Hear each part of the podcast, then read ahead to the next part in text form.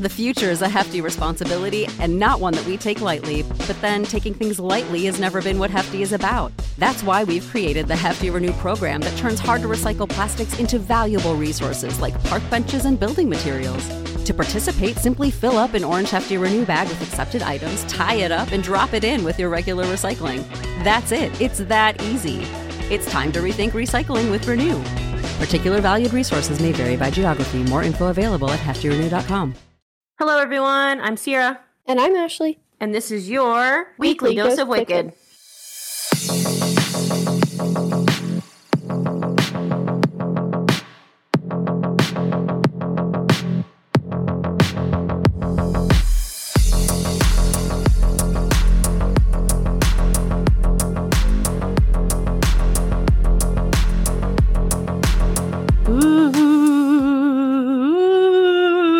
That was so spooky. I know. You know why? Because it's a no.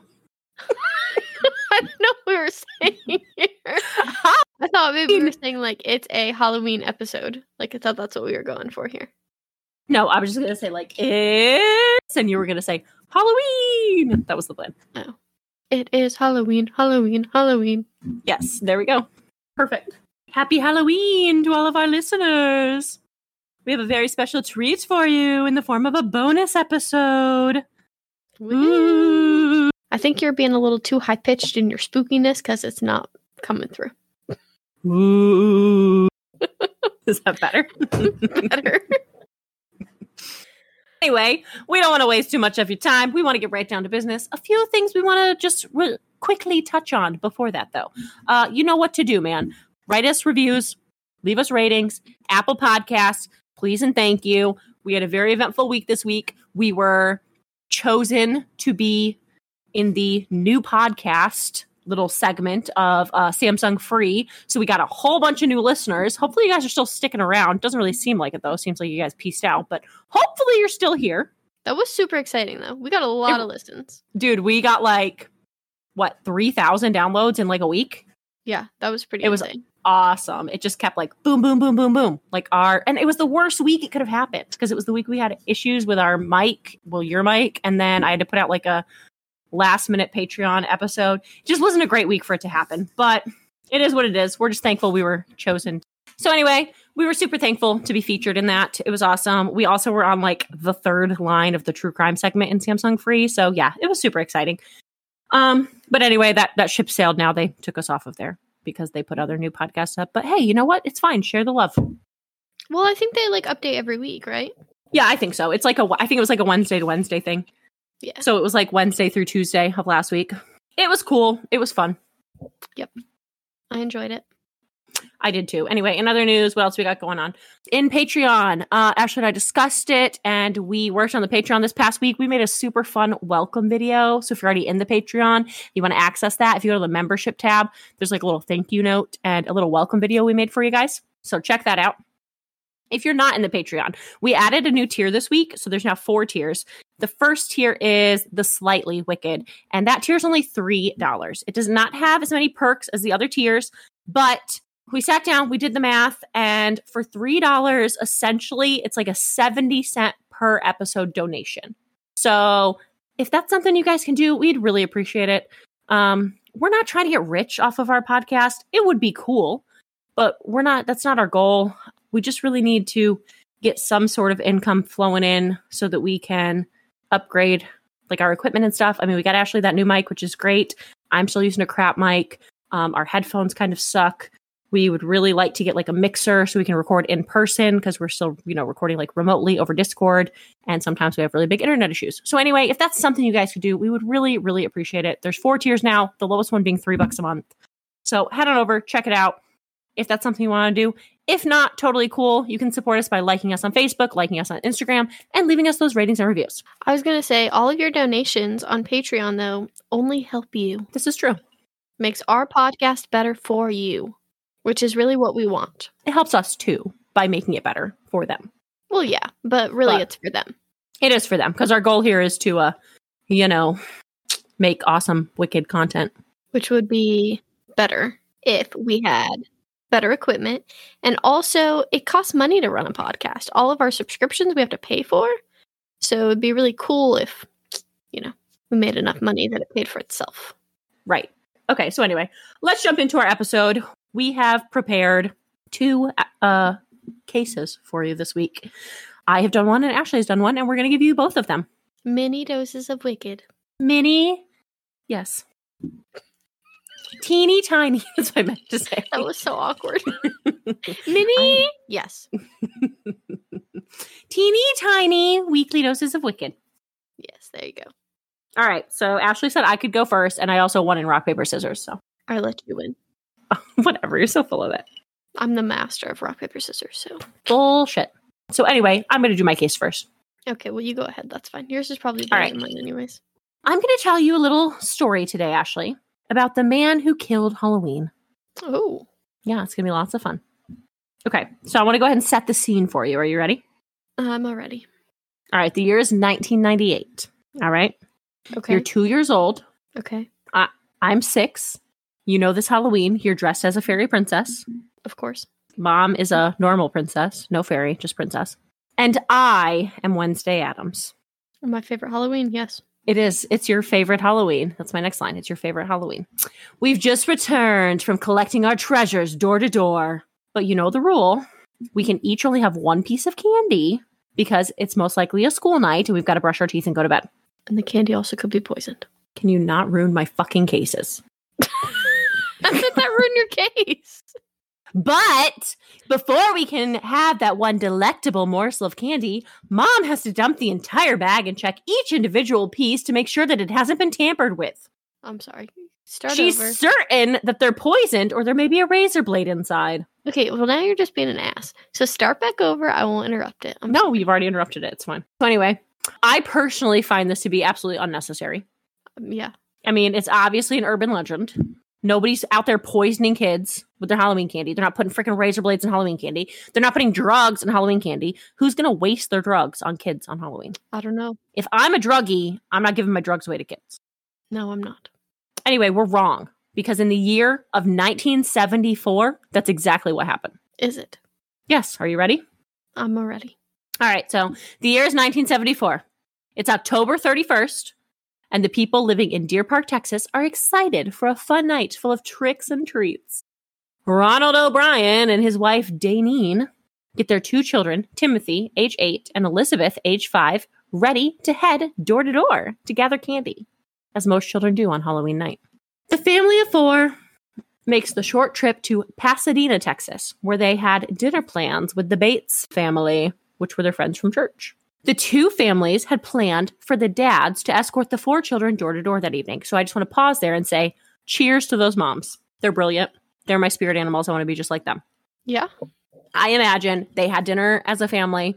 They were like, all right, boys, take those kids trick-or-treating. And then they just like hung out, drank wine, and spilled the tea. Yeah. I mean, that would be an ideal Halloween. That's what I think happened. So it was a dreary Halloween, and it really wasn't the best weather to be out walking. It was drizzling, but the kids did make the most of it. On their walk, they came across a house without its lights on. Now, I don't know about you, but that's a telltale sign that they want you to leave them alone. Yes, that's the universal sign for leave me the hell alone. Yeah, no, these kids didn't want to do that. So they went up to the door, rang the doorbell, knocked, I don't know. House has no lights on. It didn't appear that anyone was home. So the kitty pops quickly ran to the next door, or to the next house, I mean. Uh, Ronald, however, lagged behind. And when he caught up with the kids, he had five twenty-one inch Pixie Sticks that he'd gotten from the quiet house after the kids had run off. So like those big Mac Daddy Pixie Sticks, you know? Right. The cool ones. The cool ones. The plastic wrap ones, like the cool Pixie Sticks that are like, I don't know, a buck fifty a piece, two bucks a piece. Uh, so he gave one to each of his kids and then one to each of the two neighbor kids he was with. And then he had one left, and they just so happened to come across another boy that went to their church, which, by the way, Ronald was a deacon at. Um, this was an eleven-year-old boy from the church, so he gave him to, he gave the last one to him. Being generous on Halloween. Yes, being generous on Halloween. I mean, he was a deacon of the church, so, you know, he should do that.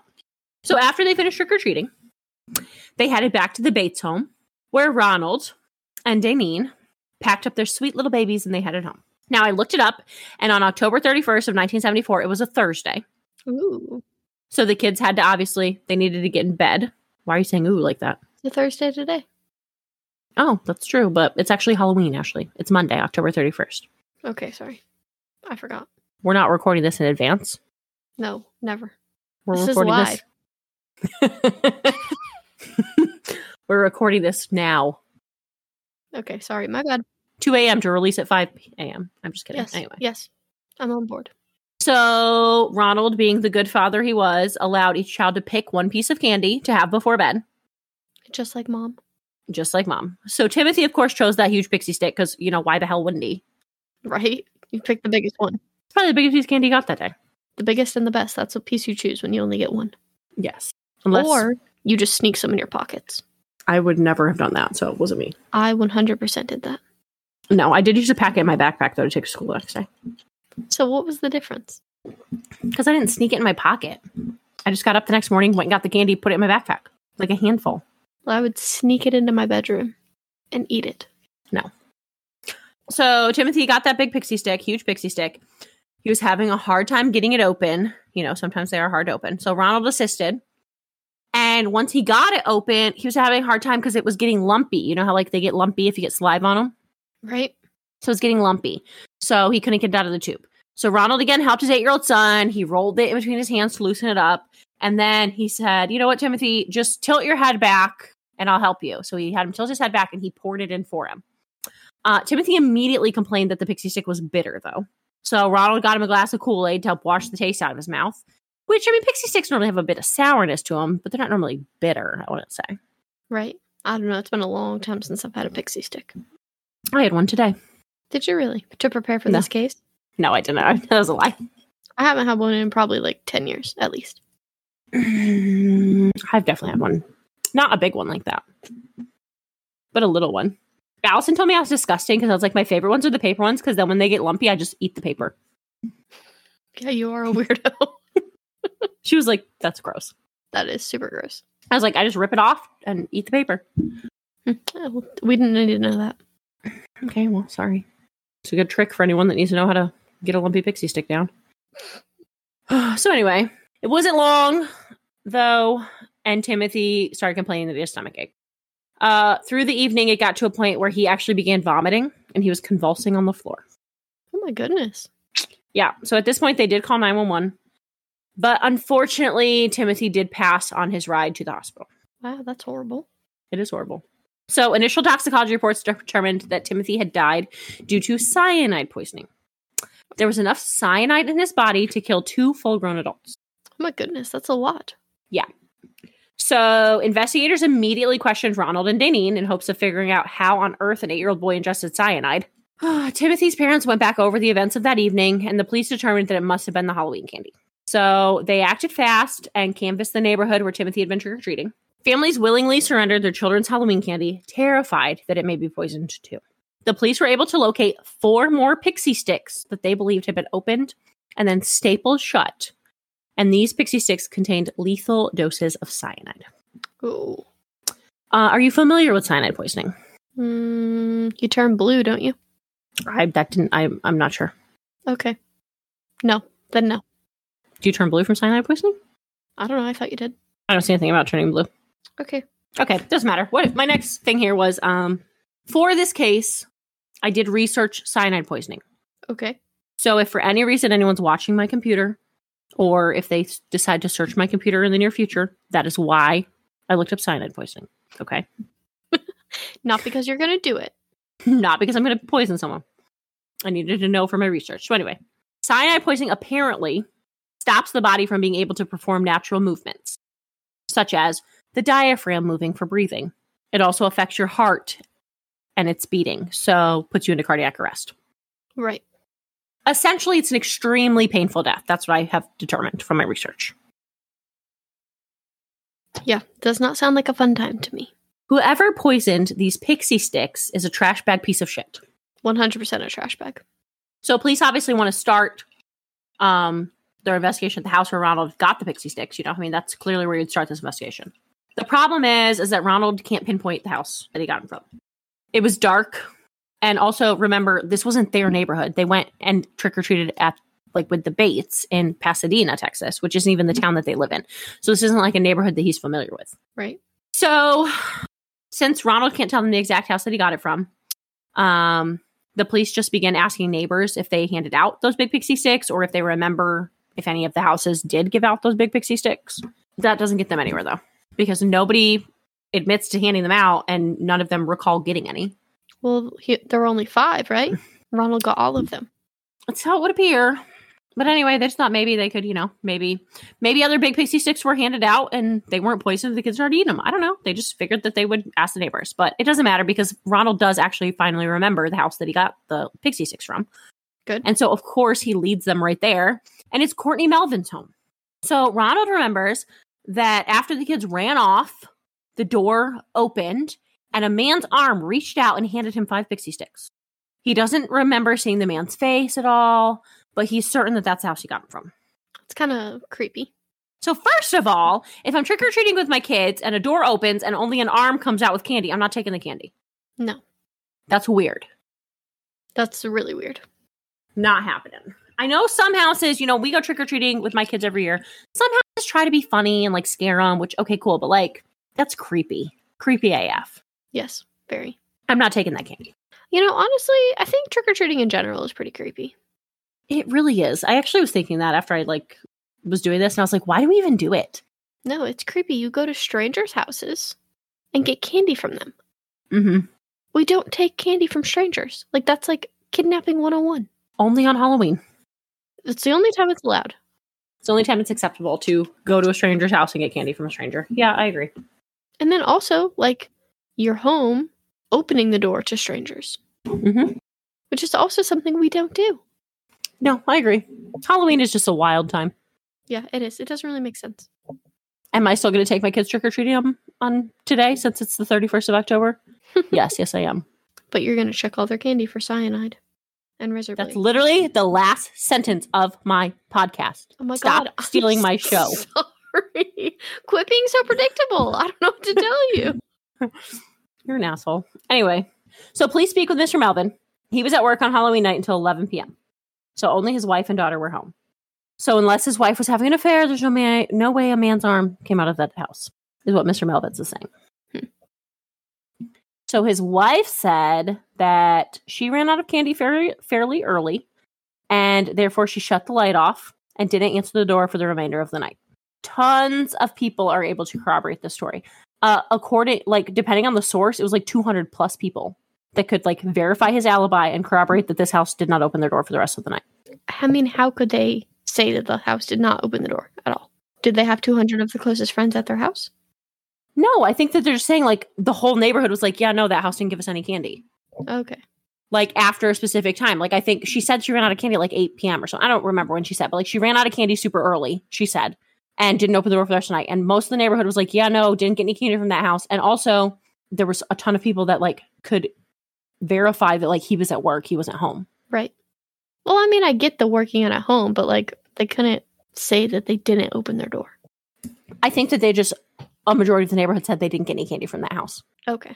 That makes sense. So, like, based off of the timeline, like, I think the neighborhood, they were like, oh, yeah, like, we trick-or-treated there at six o'clock and got candy. And then there was, like, a specific time point that, like, nobody else was able to get candy from that house. Okay. So I think that was, it doesn't matter. Why I gotta poke holes in my story? I'm not poking holes in your story. I mean, it's not your story. So anyway, none of the other neighbors had gotten candy from the Melvin's home, and Mister Melvin's place of employment does verify that he was at work all night. He was uh, like a air traffic controller at the airport. Fancy. So couldn't really have not been there. If he wasn't there, there would have been nobody, you know, like controlling the planes landing. Yeah, someone's got to do that. Yeah, so anyway, um, on November second, nineteen ninety-four, just three days after Timothy's untimely passing, uh, friends and family attend Timothy's service, where his father sings a solo and exclaims that he is at peace knowing that Timothy is in heaven. Uh, the police don't have any other leads at this point, and it seems that they may never figure out who tried to poison these five children. They do, however, get a break in the case when an insurance agent contacts the Pasadena police on November fourth of nineteen seventy-four. He tells them that on October third, Ronald Clark O'Bryan purchase a life insurance policy for each of his children, Timothy and Elizabeth. That's sketchy. Yeah. So the policies were for twenty thousand dollars each. That's not very much money. So I agree. It's not very much money, but I adjusted it for inflation. Okay. I'm not saying that this is okay, but I agree. Initially, I was like, twenty thousand dollars, you absolute piece of trash. He's still a piece of trash, but adjusted for inflation, twenty thousand dollars in nineteen seventy-four would be equivalent to one hundred twenty thousand four hundred eight dollars and ninety-two cents today. Okay, so a little bit more money, but still a trash bag. No, still a trash bag, but I mean, that's a pretty that's a pretty good chunk of change. Okay. Um, but yeah, I read that. I was like, twenty thousand dollars? What the hell is wrong with you? I mean, no amount of money you should kill your children. But I was like, you could have at least got a decent freaking life insurance policy, you piece of shit. Hmm. But apparently in nineteen seventy-four it was. So anyway, Ronald paid cash to start these life insurance policies. Um, he made sure that his wife, Daynene, would not need to sign off on the policy. And she also wouldn't need to sign out, sign off on the payout. The insurance agent told police that he suggested a more appropriate policy for the children. So while this alternate policy would not have paid out as much money in the event of the children's death, um, what it would have done is at the end of the policy, it would have rolled over to a twenty-five thousand dollars cash fund that the kids could have used for college or anything really. And that the, like that would happen once the children turned twenty-three. Hmm. So that's more standard of like the kind of life insurance policy you get for children. Essentially, like if they are to pass on in a, you know, in an untimely manner, then it's like just enough to cover a funeral. Right. But if they make it to the age of twenty-three, then they get like a big, you know, sum of money. So yeah, that's kind of, I could see why someone would do that. Maybe.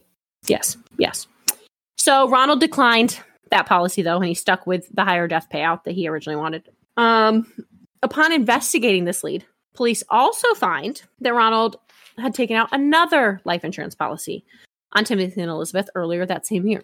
So in January of nineteen seventy-four, he had taken out a policy for each of the children for ten thousand dollars each. So essentially, he had thirty thousand dollars for each child in life insurance between the two policies, which would have totaled sixty thousand dollars for them both. Well, and then also, that's like, what, one hundred fifty thousand dollars each in today's money? Yeah, it ends up, I adjusted that for inflation too, but then I decided it wasn't necessary. But it ended up being like three hundred fifty thousand dollars between the two for both of them. Yeah, that's crazy. Yeah. So now the police have this evidence. They start to dig deeper into Ronald. Uh, they soon discover that Ronald is about one hundred thousand dollars in debt. He's defaulted on several loans, and he's on the verge of having his car repossessed. So they also discover that Ronald has wasted no time at all contacting both of those life insurance companies and requesting payout on Timothy's policies. Uh, in fact, he called them on November first. So the day after Timothy died, he immediately tried to get that money. So sounds like a loving father. Yeah, I mean, I don't know, because I've never um, had one of my children. God forbid that that would ever happen. But I think it would take me more than a day to like get myself in order to collect their money. You would think, but no, Ronald was ready for it the next day. We have never been in that situation, so no. Uh, so now they're certain that Ronald was most likely the person who poisoned Timothy and attempted to poison four other children. They discover that Ronald had tried to get cyanide on numerous occasions over the past few months. Uh, it's confirmed that he tried to get cyanide from his place of work. He was an optician. What do they use cyanide for? They don't. I mean, an optician. He wasn't even an ophthalmologist. Like, he was an optician. That means he just, like, made glasses. Right, because, like, aren't the two types of doctors, like, optometrist and ophthalmologist? I mean, I believe so. An optician just, like, makes the glasses. I'm pretty sure. Hmm. Even if he's an ophthalmologist or an optician, not an optician, an ophthalmologist or an op, what did we say? Optometrist. Whatever. Even if he's an optometrist or an ophthalmologist, they're probably not using still, cyanide. Right! But he thought he could get cyanide from his place of work. I'm not really sure what the hell he thought, like why the hell he thought they were going to give him cyanide, but whatever. Um, he also contacted a chemical supply company sales rep about cyanide at the very beginning of October. It was also discovered that... Oh, hold on. Let me back up. So that... sales rep, they did end up speaking with him, and he recalls speaking with Ronald, and he remembers that Ronald was very excited when he found out that he only had to buy five pounds of cyanide. Like, that was the minimum, was five pounds. So apparently that was good news. Hmm. Um, it was also discovered that while Ronald was taking a college class, he had badgered his chemistry professor about cyanide, and he had questioned him on the amounts that would be needed to kill animals based off of their size. Okay.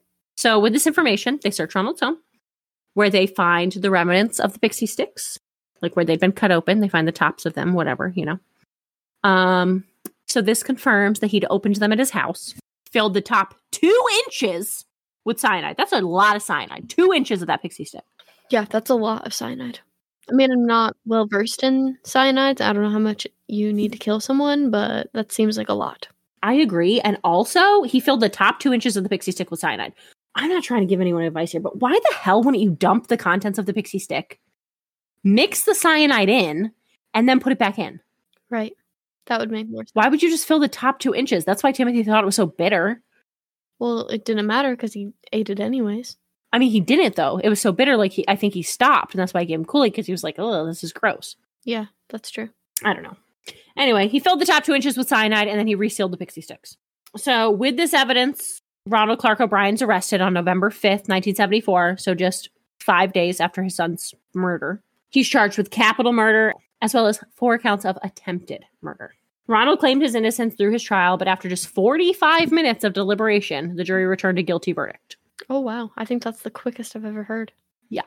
So it took forty-five minutes for them to come back guilty, and it took seventy-five minutes for them to come back with the death penalty. Oh, wow. Mm-hmm. And this case, unlike others, just wait. He remained on death row at O B. Ellis Unit until March thirty-first of nineteen eighty-four, when he was finally executed by lethal injection. So he was actually executed. Well, that only took, what, like ten years? Yeah, so... Apparently, they scheduled his um, execution multiple times, and it kept getting like delayed and postponed because his defense attorneys would, you know, petition and appeal and blah, blah, blah, blah. So they originally had it scheduled, whatever, a few years later, and then it got delayed. Then they scheduled it again, got delayed.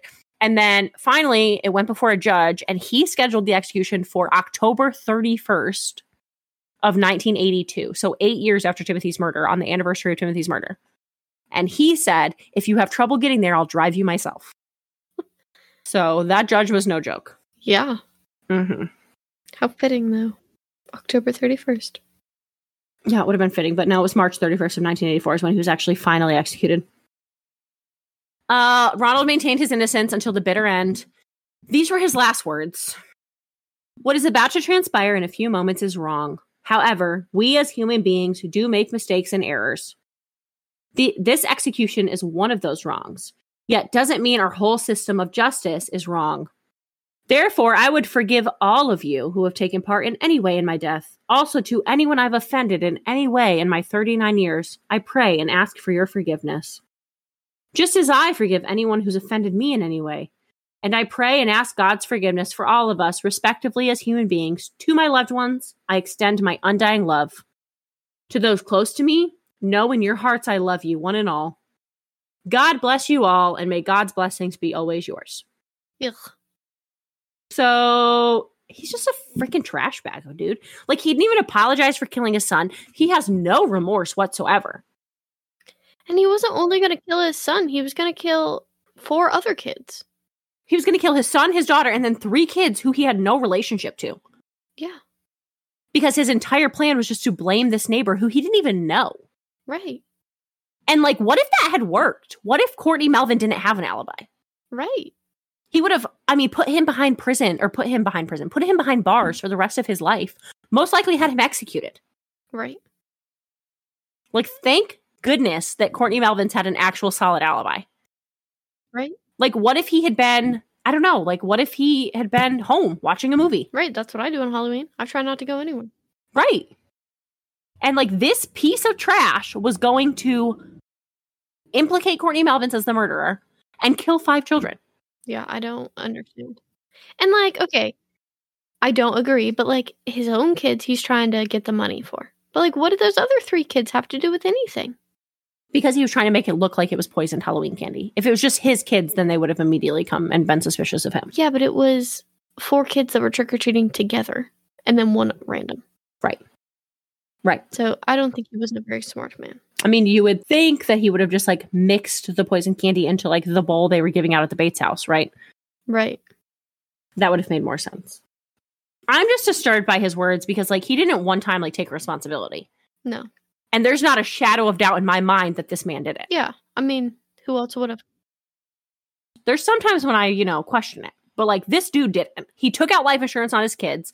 He tried to kill his two kids. He's the one that came up with these pixie sticks from this supposedly dark house. Like, he did it. Right.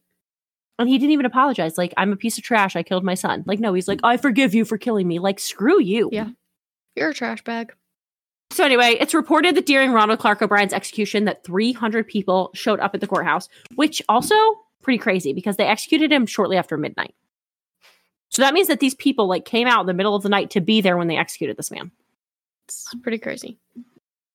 It is crazy. And it's also reported that many of them chanted trick or treat while throwing candy at the anti-death sentence protesters who were demonstrating outside of the jail that night. Hmm. So yeah. Pretty crazy case. Yeah, it is. So that's the man that killed Halloween. Yeah. And um, it's thanks to him that I'm now an overly paranoid mutter. Mutter. Father and mutter. uh, anyway, it's thanks to him that I'm an overly paranoid mother who now checks each and every piece of my children's Halloween candy to make sure that none of it's been opened and tampered with. Right. I remember like as a kid, like I was like, so ridiculous, mother. And now I'm like, good job, Mom. Thanks. Yeah. And now I have children and I'm like, let me have all that candy. And we're like walking from house to house and I'm like, do not eat that candy. Spit it out. Like, because they try to eat it, you know, as we're walking. I'm like, no. Right. The future is a hefty responsibility and not one that we take lightly. But then taking things lightly has never been what Hefty is about. That's why we've created the Hefty Renew program that turns hard to recycle plastics into valuable resources like park benches and building materials. To participate, simply fill up an orange Hefty Renew bag with accepted items, tie it up, and drop it in with your regular recycling. That's it. It's that easy. It's time to rethink recycling with Renew. Particular valued resources may vary by geography. More info available at hefty renew dot com. Well, that was a pretty good Halloween case. It was. Now bring it. What you got? Let's go. I'm ready. Right at my socks knocked off. I don't think it's going to be yours, but we'll see. Okay. Okay, so mine also takes place on October thirty-first. However, the year is in nineteen fifty-seven in Sun Valley, California. Ooh. So Peter Fabiano and his wife, Betty Fabiano, have spent Halloween night passing out candy to the neighborhood kids. When it started to get late, and there hadn't really been any trick-or-treaters in a while, the Fabianos put their candy away, shut off their porch light, and went to bed. Around eleven p.m., there was a knock on the door. Peter was pretty annoyed, but he got out of bed, got the bowl of candy, and answered the door. There was a trick-or-treater on the doorstep, but they seemed to be a little older, a little taller than the normal audience of trick-or-treaters. So Peter asked, "It's a little late for this, isn't it?" They responded, "No," held up a paper bag for him to put the candy in, and through the paper bag, the trick-or-treater shot him. Ooh, what the fuck? Yeah. So his wife, Betty, ran downstairs and found her husband at the front door lying in a pool of blood.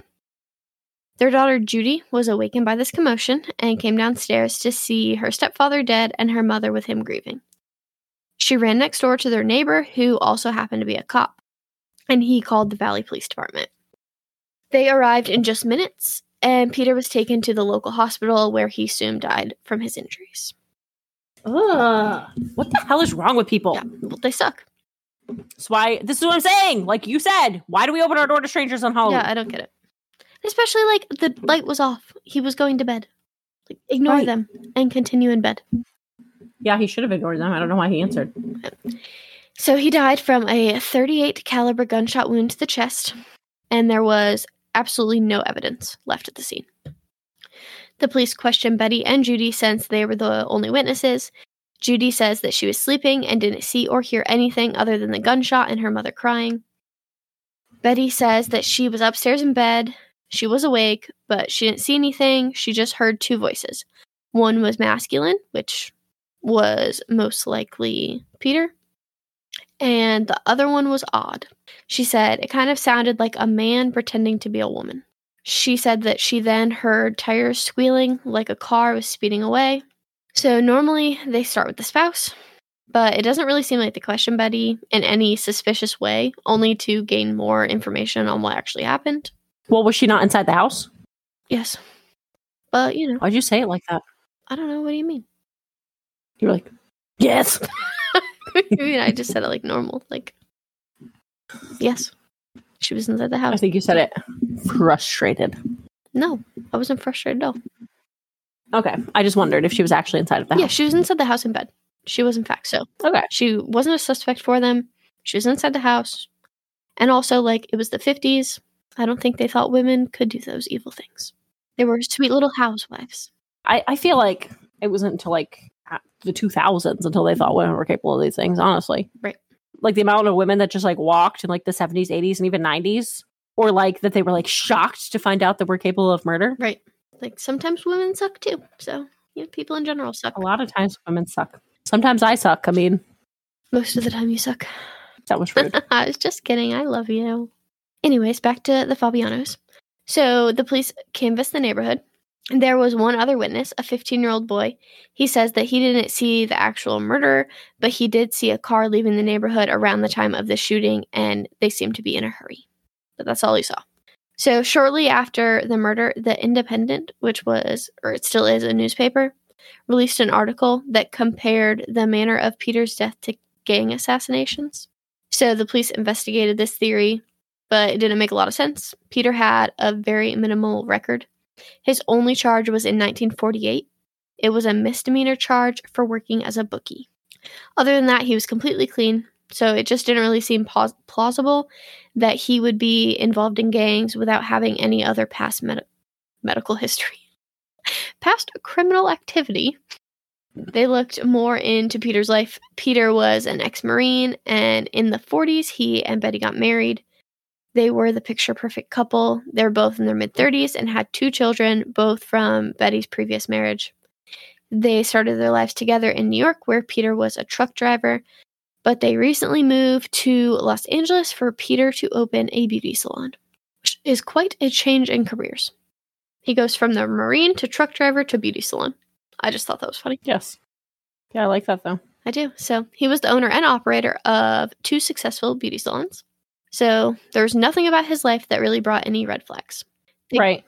They questioned Betty if she knew of any gang activity or anyone who would want to harm Peter. She denied the gang claims, but did say that they did have a family friend who seemed to have it out for Peter. Her name was Joan Rabel. So the police immediately questioned her, but there was no evidence against her, and she stated that she was at home all night that night. Um, nothing really against her, so she was released. Earlier that year, Joan came to Peter's salon looking for a job as a receptionist. She was a writer and a photographer and recently divorced. Peter gave her a job to get her back on her feet, and Joan and Betty had quickly become very close friends. She was welcomed into the Fabiano family. Shortly after, Betty and Peter's marriage hit a rough patch that year, and Betty ended up moving in with Joan while they were separated.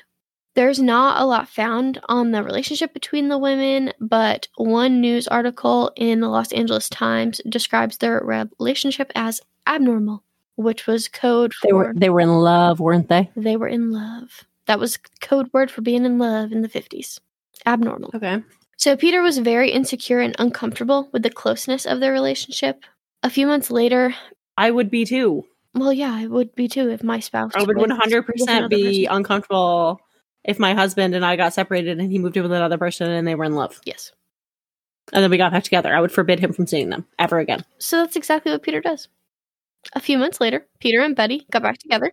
Betty told Peter about their relationship that she'd been having with Joan, and he insisted that Betty had to promise that she would have no contact with Joan. I don't blame Peter at all. Um, it does look like... That's exactly what I would do. Yes, me too. It does look like, though, that Joan continued to work at his salon. She just wasn't, so she could still talk to Peter. She just wasn't allowed to talk to Betty. So there was really nothing else to go off of in the case. There was no physical evidence, no fingerprints, no bullet casing, no witnesses, nothing. The case was stagnant for a couple of weeks until a tip came in about a suspicious retail locker in Bullock's department store. Mm-hmm. So I looked into this locker situation. A little confusing. Okay. So... The general consensus seems that department stores rented out lockers for short-term storage. That's weird. Yeah. So Bullock's department store was like a pretty big store. It was a luxury department store. They sold like perfume, clothes, shoes, toys, pet accessories, et cetera. Lots of things. Like like a Kohl's or like a Belk? Yeah. Like a, but it was like luxury. So it was like fancy brands. Dillard's. I guess. I don't know. It was like a really high class milk. Macy's. Yeah, kind of. Okay. Except they sold like everything. Where did Rachel Green work in Friends? I don't know, but that's what I'm picturing here. Yes. Uh, Bloomingdale's. Yes. That's that random knowledge I just keep stored in my brain. Yeah, that's what I'm picturing here. Okay. Too. I'm not really sure. Okay. But anyways. So on the top floor, there was a tea room and a lounge where society women would gather and attend fashion shows. There was a separate area for socially important men to hang out. Sounds like a store I want to be a part of. Yeah. The store was three hundred fifty thousand square feet at its opening in nineteen oh seven. And definitely it, want to be a part of that. Yeah. When it closed in nineteen eighty-three, it was eight hundred six square feet. So I'm not really sure exactly what size it was in nineteen fifty-seven, but somewhere between three hundred fifty and eight hundred six. Either way, that's a big-ass store. I mean, how big is a Walmart? That's my next line. So in comparison... Oh, perfect. I'm so glad that I'm ruining your case just like you ruined mine. Don't be don't be so predictable, Ashley. So in comparison, a Belk store, which would be a present-day department store, are about fifty to eighty thousand square feet. Yeah, Walmart, that's huge. So it'd be like a whole mall. Almost, yeah. So Walmarts are about one hundred seventy thousand square feet. And you know, Walmarts are pretty big stores, so... Yeah, I mean, like a supercenter, I'm assuming, not like a neighborhood Walmart. Right, yeah. No, a supercenter. So, like, so, two Walmarts. Yeah. Two, three, four. Yeah. I mean, two for the three hundred and whatever. Right. Four and for like the five for the eight hundred. Yeah. Okay. So, either way, pretty big store. So, supposedly, they rented out these storage lockers. So, I'm thinking maybe it was because, like, it was so big of a place and you shopped a lot. Maybe, like, you put your stuff in the locker while you shopped. Yeah. So, Mall of America has those. Yeah. I could see that. I mean, like, amusement parks have those. Right. So, like... I could see that. When I went to Mall of America, I didn't use it for shopping. I didn't go on a crazy shopping spree. But, like, we got there in the morning, or after I'd already been on vacation on the last day of the vacation to Minnesota. We went to Mall of America. We dropped our luggage off in a storage locker and then, like, shopped around the mall. And, like, picked up our luggage, got on the plane. I mean, that makes total sense. Well, was this, like, a one-and-done kind of store? Like, is this the only one in the country? No, there was, like, seven of them, but it was the first one. Okay, and it was in New York, right, you said? Los Angeles. Oh, just kidding. Where the fuck did I get in New York? Rachel Green? Maybe. I heard you say like Sunnyvale or whatever, California. Sun Valley. Sun Valley. There you go. Okay. That makes sense though. I mean, I was just thinking like, was it like a touristy destination kind of place? Like, was it somewhere where people would need to store their luggage? I mean, maybe. Yeah. But also people weren't like flying, were they? It was the fifties. Okay. People were flying in the fifties. I mean, but like, was it normal for people to fly in the fifties? I don't see why not. I don't know. It just seems like that was a very long time ago. I don't think it was that long ago. The airplane was invented in nineteen oh three. Okay, but, like, was it normal for people to just, like, hop on a plane and have a vacation? Like, I feel like only, like, the super rich people went on airplanes for vacations. No? I don't know. I can't see, like, the Brady Bunch getting on an airplane. They did. They went to Hawaii. Okay, well, you know what? I'm wrong. So, I'm wrong about a lot of things. So, I guess this is just one of them. When... Okay, but, like, I was just trying to think. The Charlotte Douglas International Airport used to have, like, a different airport. Mm-hmm.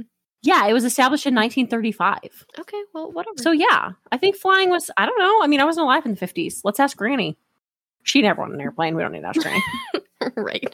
I don't know if flying was, like, prominent in the fifties, but it was definitely, I mean, airplanes were invented in nineteen oh three. They'd come a long way by nineteen fifty, whatever. Right. Okay, well, either way, storage lockers were rented. So, someone called in a suspicious tip about a storage locker there. So, they searched the storage locker, and they found a thirty-eight caliber gun, which was the same type of gun used to shoot Peter. I just want to, hold on one second. I just did a quick su- search for nineteen fifties airlines, and let me just tell you, the airlines in the nineteen fifties were wild. They're giving out full a- full-ass hot fudge sundaes on planes. Now you're lucky if you full get a meals. Cracker. This is like a freaking prime rib. I shit you not. These people are eating like a prime rib on the airplane. That's what I'm telling you. Like, I feel like it was for fancy people. There's a a full chef with a chef hat on this airplane giving out prime rib. Like Joe Schmo from down the road. I don't feel like he's flying. This one looks like Eggs Benedict. Oh, fancy. The fifties were a time to be alive, let me tell you. Maybe. Um, in the nineteen fifties... Uh, average ticket for an average round trip airline ticket was one hundred thirty-eight dollars. Yeah, and what is that in today's money? Adjusted for inflation, that's about eleven hundred bucks a ticket. Yeah. So you're right. There probably weren't a lot of people flying, but the people that were flying were having a good time. That is true. That is true. I mean, that was definitely a prime rib. I'm kidding. I'm not even kidding. And a hot fudge sundae for dessert and eggs Benedict for breakfast. Airplanes in the fifties had all of that five course meals. Airplanes now, you fly on Allegiant and you're allowed a book bag and you don't even get a water or a snack. You have to pay for those things. You have to pay for a carry-on. Okay, continue. We're done with the airlines. I'll get off of that Google search because the food is just making me also horny. What is wrong with you? The food is making me hungry. Okay, there you go. Better. Anyway, so they found the gun, thirty-eight caliber. They did ballistic testing on it, and it matched the gun used to kill Peter. The locker was rented by a woman named Goldine Pizer. That's weird. I thought it was going to belong to Betty's le- uh, lover. No, it was not. Goldine Pizer. Okay. So police tracked her down and brought her in for questioning. Goldine confessed immediately to shooting and killing Peter Fabiano. Really? Yep. Why? She was relieved that she no longer had to carry that secret. What? Yes, I'll, I'll get We didn't... Okay, we don't even know who this woman is. I I know. I was I'm fully I was fully ready for it to be Betty's lover. It's not. So she was arrested. Is it Betty's lover's lover? She was arrested on November twelfth, nineteen fifty-seven. Okay, so also in nineteen fifty-seven, everything in this story all occurs in nineteen fifty-seven. So this is a wild ten months. Okay. So all within ten months. That just seems very bananas to me in all of these events that are going to occur. B A N A N A S. Yes. So, right after Betty and Peter got back together, Joan, heartbroken, finds a new friend, Goldine. Okay. They also quickly became very close. They were both divorcees and had a lot in common. It was rumored that these women were also in a romantic relationship. There's no proof that any of these three women were actually gay. It's just rumors. Okay. Articles published by newspapers made this claim, so take it all with a grain of salt. That's okay. What they say. But it is confirmed that they are friends. They are all very good friends. So Goldine describes them as having a coffee clatch friendship, which basically means that they get together to drink coffee and gossip.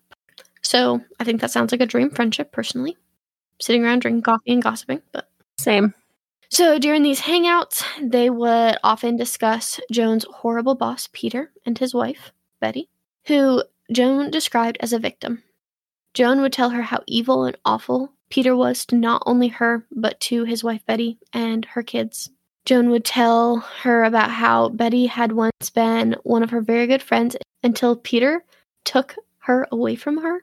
Um, she wasn't allowed to see her anymore, and it was all Peter's fault. She says that Betty told her that during their friendship, Peter had a darker side. He was controlling and abusive, and that's why she left him in the first place. Joan just wanted nothing more than to save her dear friend Betty from evil Peter. So within three months, Joan convinced Goldine how awful Peter was, and that she needed her help to get rid of him. So Joan hatched a plan to get rid of Peter for good, but she needed Goldine to carry it out. She supplied the money for Goldine to buy the thirty-eight caliber caliper Smith and Wesson. She bought it from a local shop and stated that it was for personal protection. Since she was an unmarried woman, she needed that. Together, they stalked the Fabianos, so Goldine would become familiar with them. Joan borrowed a car from her neighbor, and her and Goldine went to the Fabianos and waited for the perfect time on Halloween night. Once all the trick-or-treaters had stopped and the Fabianos went to bed, Goldine went to the door, dressed up in a Halloween costume, and shot Peter. She ran back to the car, and Joan simply said, "Thank you," and gave her a kiss. She was then the getaway driver and sped away. Joan dropped Goldine off at her home, and once she was out of the car, she said, "Forget you ever knew me." What? What a douchebag. She said, "Shoot this man for me," and then told her, "Forget you ever knew me?" Yeah. Piece of trash. Right. What? So here is sweet little Goldine trying to help Joan and her friend Betty. Well, Joan's friend okay, but Betty. How sweet is Goldine? She just shot a man. Well, through a paper bag. Not sweet, but she thought she was being doing the good, the right thing, the good thing. Okay, I never in my life have I ever thought like I should shoot someone for a love of mine. So no, no, I mean me either. But What a low blow to Goldine, though. For sure. She's like, hey, do my dirty work. Nice knowing you. Bye. Right. Yeah. So she sucks. Joan sucks. Um, yeah. So the next day, Goldine still had the gun, and she didn't know what to do with it. So she rented a locker from Bullock's department store and left it there. With Goldine's retelling of these events, she was arrested for the murder of Peter Fabiano, and Joan was arrested shortly after. Both women pled not guilty. Joan insisted that she had nothing to do with the whole murder. It was all Goldine. She didn't know anything about it. She did it all. She just threw her right under the bus, said, nope. Right, because why would she do that? She didn't even know Peter. Right. So she made it sound that, like, Goldine was, like, jealous. That's why, like, she killed Peter, which doesn't really make sense to me either, because her being jealous, like, why would she kill Peter? Why would she not kill Betty? Right. Right. So, if anything, killing Peter just made it easier for Betty and Joan to be together. Right. So that doesn't even make sense. Joan's an idiot. Yep. So Goldine pleaded. She better get charged with something. She does. Good. So Goldine pleaded not guilty by reason of insanity. She says that Joan made her do it and that she cast some sort of a spell over her that she couldn't resist. During a psych evaluation, she said, I had no motive personally. Whatever motive, motive I had was to please Joan. I was always easily influenced, and I have been impressionable and always trusting. After hearing this, the psychiatrist wrote, the only thought she had was that she had saved her friend, Joan Rabel, from an evil person. So these psych evals didn't work. They didn't get reason of insanity. So during the... Well, I don't think she was insane. Well, no, but that's what she says. That it was all, no. That she was under a spell. So we've got another witch on our hands. Got it. Doesn't say that, but yeah. I mean, I don't think that, like, she was under a spell. I definitely think Joan talked her into doing it, but she had her own free will there. She chose to do it. one hundred percent. So, during the court hearings, Goldine was seen weeping and generally remorseful. Joan was stone-faced and would often smile. Both women ended up taking a plea deal and got five years to life. That's a pretty big difference. Right? Five years to life. You might get out in five years. You might get out in ten years. You might get out in sixty-five years. I don't know. We'll we'll play it by ear. Yeah. Like, what? Yeah, that's a pretty big uh, difference there. Yeah. So I couldn't find really anything to tell how long they actually served. But at some point, they both got out. There's not much about either of their lives after prison. It just seems that they both kind of just disappeared. I mean, I think after being, like, convicted of murder and being in prison, it's best to fly under the radar. I mean, probably. I try to fly under the radar, and I've never been convicted of anything like that. No. I've never been convicted of anything. I mean, like, traffic tickets, but yeah, I try to just under the radar. Yeah. I do my best not to draw attention to myself. Yeah. Me Ever. Too. So Betty ended up selling Peter's salons and got remarried. But other than that, there's not a lot about her either. However, most people believe that Betty was involved in the murder. They believe that her and Joan conspired together to be together, and that's why they got Goldine to kill Peter. But why, though? Like, she had just gotten back with Peter. Why would she get back with Peter just to, like, kill him? I don't know. Why would she not just stay separated from him? It was the fifties. She was probably getting alimony. Like, that doesn't even make sense. Well, I mean, also, it was only in ten months, so she probably wasn't getting alimony. From the time they met Joan to the time Peter was killed was ten months. The whole that story was pretty wild, ten took months. place in ten months. Yeah, that's pretty crazy. I mean, it doesn't say, like, exactly when she started working there, but it said in nineteen fifty-seven. So sometime between mm-hmm. January and then October thirty-first. Yeah, that's just pretty crazy. I don't know why you put yourself down like that. That was a pretty crazy Halloween story. I don't know. I just didn't think it was quite as good as cyanide poisoning. Shot through a paper bag? Yeah, it was pretty crazy. I mean, that's freaking nuts.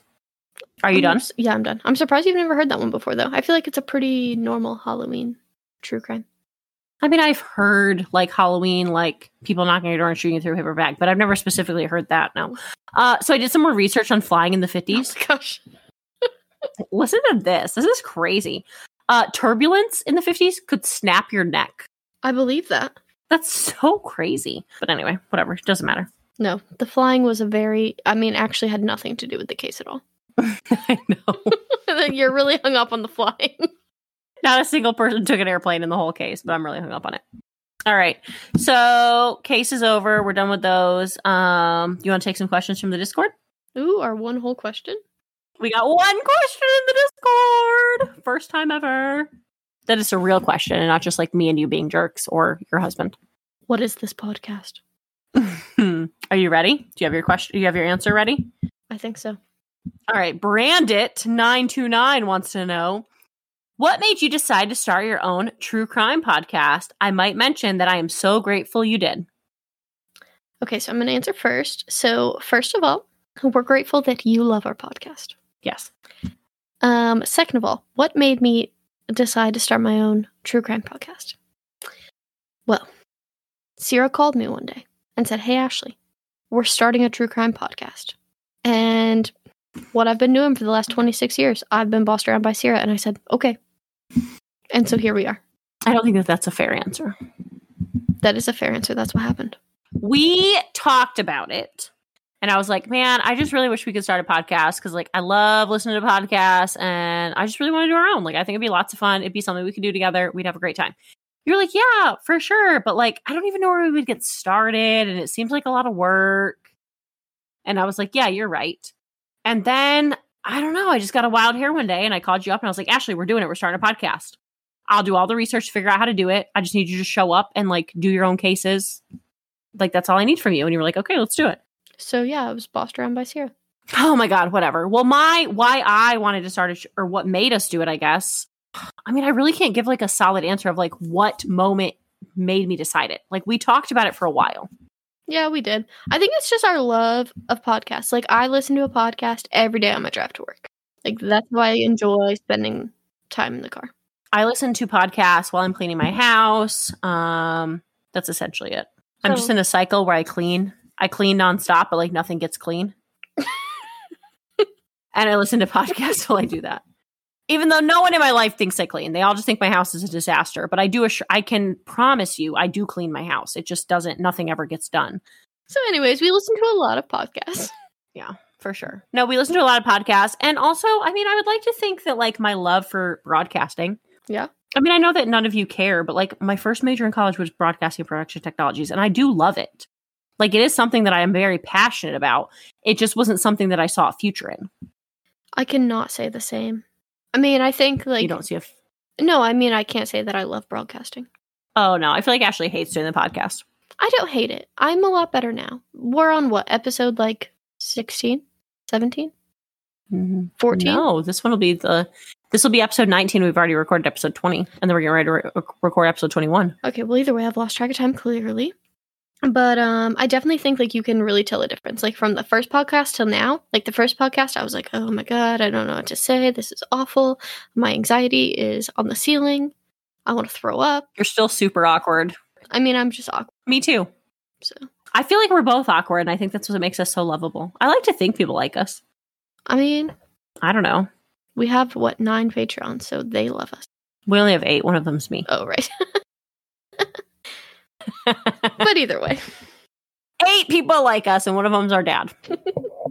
He has to like us. But I don't know. I mean, I think, yeah. I think it was really just a way for us to, like, have fun yeah. and um, spend time together. Because I'm kind of um, obsessed with Ashley. It's kind of creepy.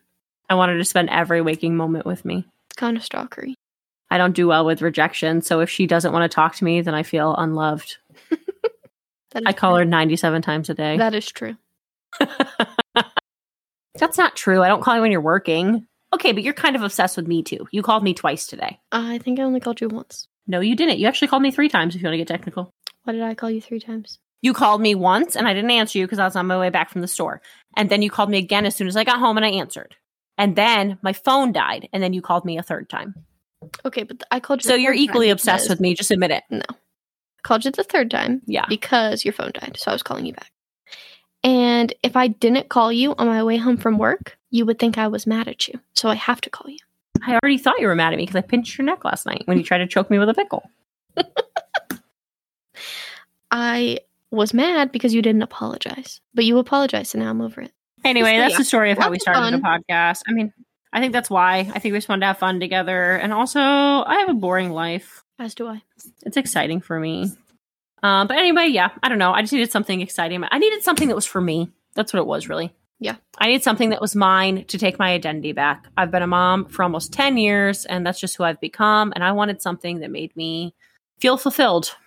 Anyways, all right. Well, that's all we got for this week. So I hope you guys have a fabulous Halloween. Spooky night. Don't get stay safe out there. Drugged or shot, please. No, please don't. Please stay safe out there, like for real, because Halloween kind of is a terrifying holiday. It really is. I think we should normalize not doing it. Uh, take that up with my kids because they're ready. But you know, I think one good thing that like we really have came a long way for Halloween is that you're not going to strangers' houses as much anymore. A lot of like places host festivals and like trunk or treats, and those yeah. like aren't quite as strangery. I mean, still strangers giving your kids candy. But. I mean, yes, but it's in an organized event, so I feel like it's a little safer. I suppose. I don't know. My kids are ready, though. They've already made game plans. The oldest was like, I know what I'm going to do with all of my Almond Joys. I'm giving them to Nana because they're disgusting. I'm sure Mom will love that. Like, they've already decided what candies they're trading. Like, they're pumped and ready to go. Uh, the middle, the boy, is bringing a pillowcase because the trick-or-treat bag I got him isn't big enough. The littlest is bringing two costumes so she can hit every house twice. She did say that. She said, I need two costumes so I can go to every house two times. Yeah. She's not doing that, though. We've compromised. She's going to the Halloween party. We're being Avengers this year. So she's going to the Halloween party as Mantis from Guardians of the Galaxy. And then on Halloween, she's going to be Minnie Mouse. Oh, okay. Because we have a Halloween party on Friday. We've already had the Halloween party because it's October thirty-first. Right, right. That was lots of fun. But actually, it's tomorrow. Yeah, it was so much fun. Thanks to uh, Mom and Dad's neighbors. But anyway... Stay safe out there. We love each and every one of you. Yes. We're going to hop off here. All right. Bye, ladies and gents. Peace out. Bye. Hey, everyone. Thanks for listening. If you liked what you heard and want to support a small podcast, please give us money at www.patreon.com forward slash weekly dose of wicked, where you can join one of our three tiers. At the five dollars level, we've got the moderately wicked. For seven dollars a month, we've got the awesomely wicked. And for all of those high rollers, big ballers out there, we got the ten dollars level, the extraordinarily wicked. As a member of our Patreon, you are entitled to bonus episodes. Uh, you also get a one-time shout out on our podcast, as well as some other cool little extra things going on there. So come on over, join our fan club. Feel free to give us a follow on Instagram at weekly underscore dose underscore of underscore wicked, or you can literally just search weekly dose of wicked and we'll pop up because we're the only ones. For a direct feed of our podcast, please go to www dot weekly dose of wicked dot buzzsprout dot com. Great news! You can now listen to us pretty much wherever you like to listen to podcasts. That's right, folks. We are big time. You can now hear your weekly dose of wicked on Apple Podcasts, Spotify, Google Podcasts, Amazon Music, Stitcher, iHeartRadio, TuneIn Plus Alexa, Podcast Addict, Podchaser, Pocket Cast, Deezer, Listen Notes, Player F M, Podcast Index, Overcast, Castro, Castbox, and Podfriend. The only place we can't seem to get ourselves on is Pandora. So we'll let you know when that happens. In the meantime, make sure to come back next Wednesday for your Weekly, Weekly Dose, Dose of Wicked. Wicked. Ba-dum.